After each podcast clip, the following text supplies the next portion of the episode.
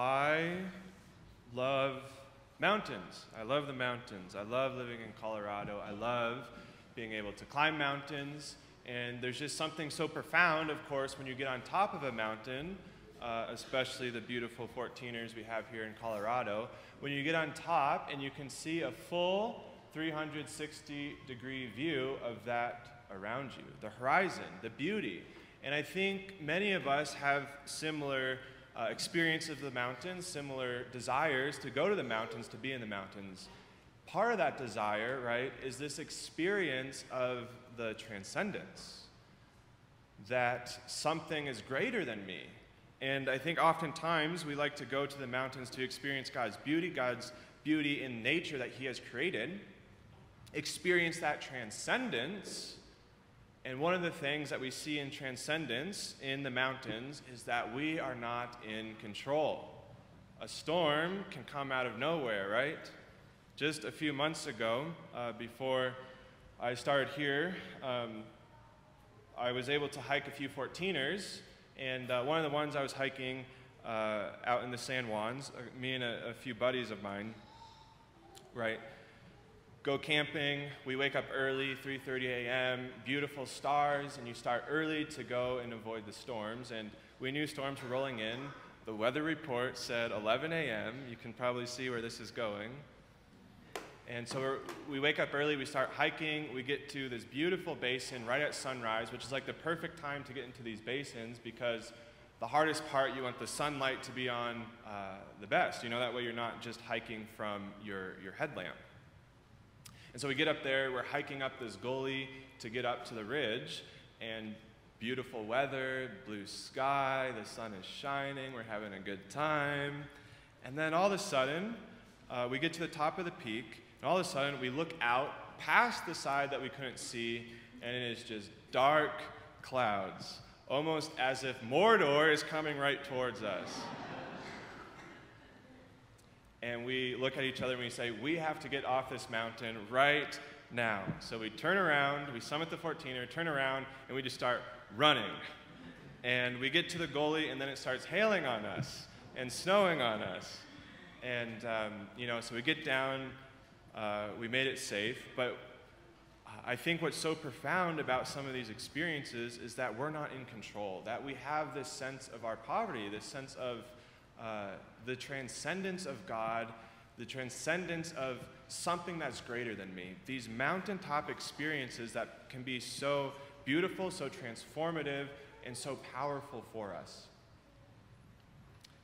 Today's gospel, Jesus goes on the mountain. Did you catch that?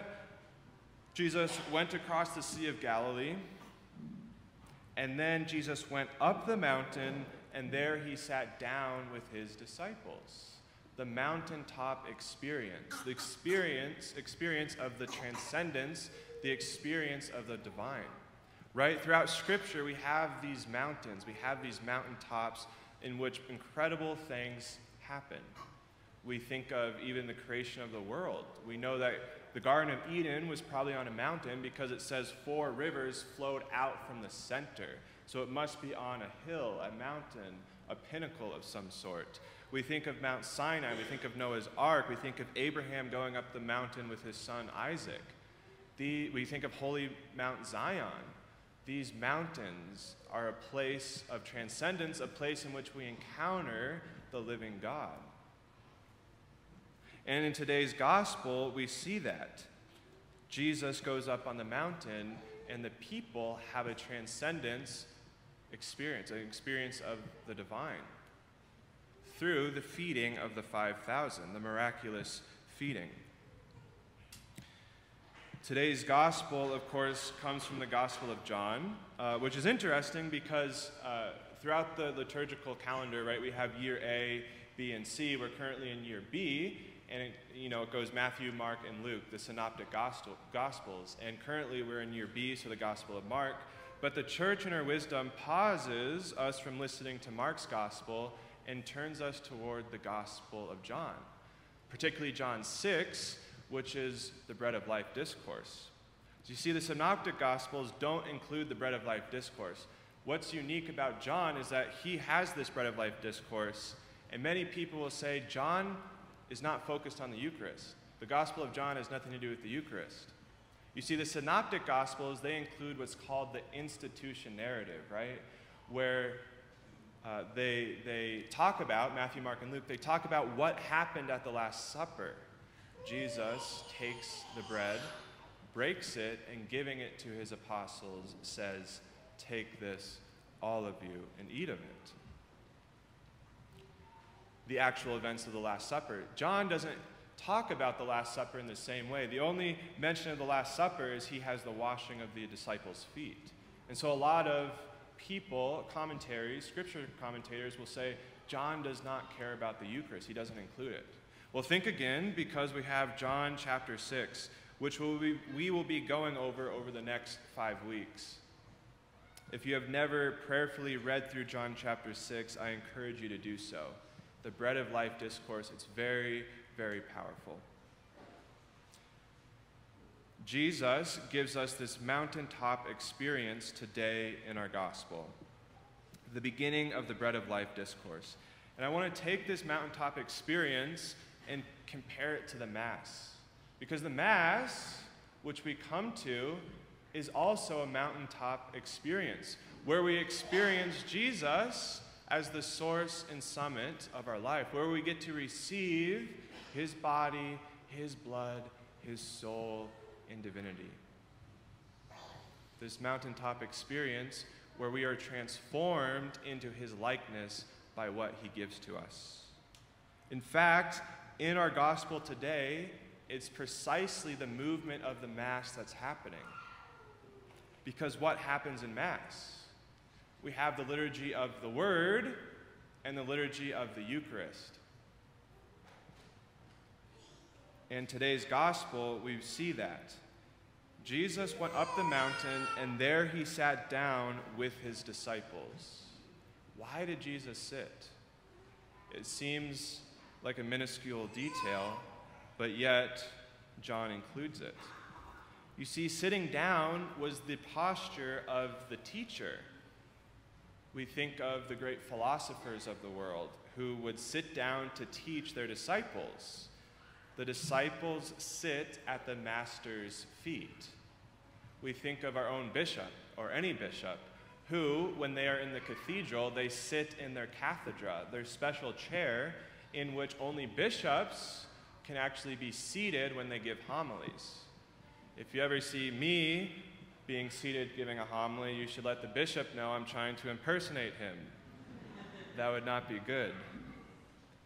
Bishops have the authority in a more full way, and so they're able to sit and teach. It's the posture of the teacher. When we come to Mass, we have the liturgy of the Word.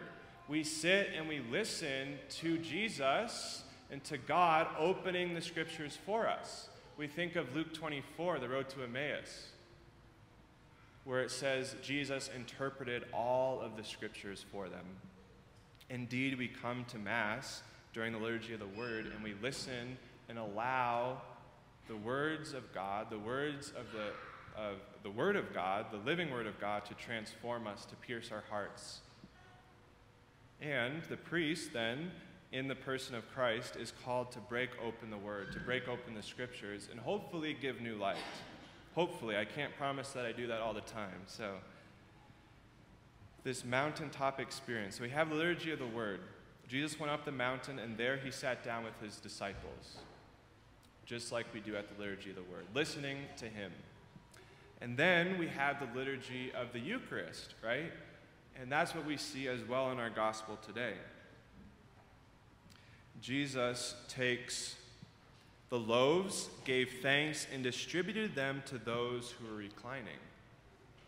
All he had were two fish and five barley loaves.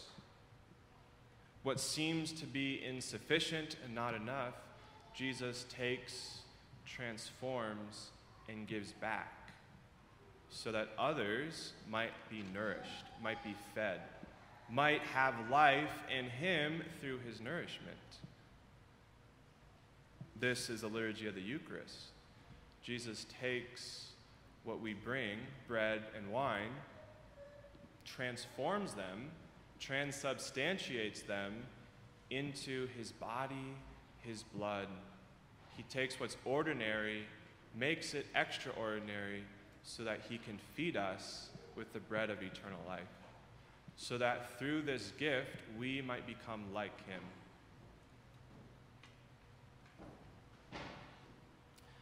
But what connects the liturgy of the Word with the liturgy of the Eucharist? What connects them?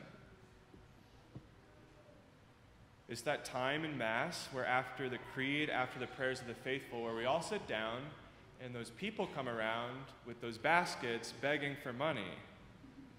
That's what connects the two. The offertory, where we're called to offer of ourselves, our gifts, our joys, our sufferings, our wants, our needs, where we offer them and place them at the foot of the altar for the priest, who is Jesus Christ in the Mass, to offer to the Father, so that God can take those gifts, those two fish, those five barley loaves, whatever we bring to him, our very selves, so that he can take those gifts, the priest, through as Jesus, offering them to the Father.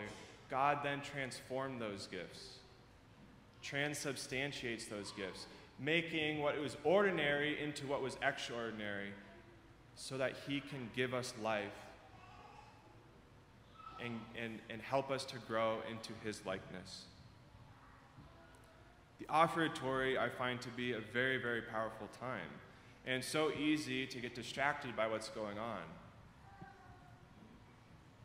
But let us take and let us offer our very selves, our very lives, our wants, our needs, everything that we want to give to Jesus, so that he can offer it to the Father, transform it, and give it back to us tenfold, thirtyfold, sixtyfold, even a hundredfold, as the scriptures say. I love our first reading as well, right? We have the prophet Elisha, and Elisha tells us or shows us what we ought to offer to God. So a man came to Elisha and gave twenty barley loaves made from what? From first fruits. Aha! Right? That's what we're supposed to offer to God. Not our leftovers, not what's second, not what's last, but our first fruits. And God takes those barley, barley loaves made from the first fruits and fresh grain in the ear, gives it to the people to eat, and once they have eaten, some was even left over, just like in our gospel. Twelve wicker baskets full. You see, oftentimes we can struggle to offer our first fruits, but yet we know that God will bless us when we give generously of ourselves. We think of Abel and Cain, and God accepted Abel the just sacrifice. Why? Because it was the first fruits. It wasn't secondary, but it was first. Same thing when those baskets are passed around. We're called to offer what is first, not just what's left over in our pocket from last night's dinner or whatever. We're called to offer first fruits. Same with our very selves, our very life. We're not just to, called to offer small, minuscule things, but we're called to offer our whole self, our first, everything that it takes, everything of who we are. We're called to offer our first fruits. We must offer to God our first fruits so that he will take them, transform them, offer them back to us so that we can be transformed into his likeness. I'd like to close with just a, a brief kind of reflection on our second reading. Our second reading from Saint Paul to the Ephesians. Saint Paul today is talking about unity, the importance of unity in the church. Right? He says, I, a prisoner of the Lord, urge you to live in a manner worthy of the call you have received, with all humility and gentleness, with patience, bearing with one another through love, striving to persevere the unity of the Spirit through the bond of peace.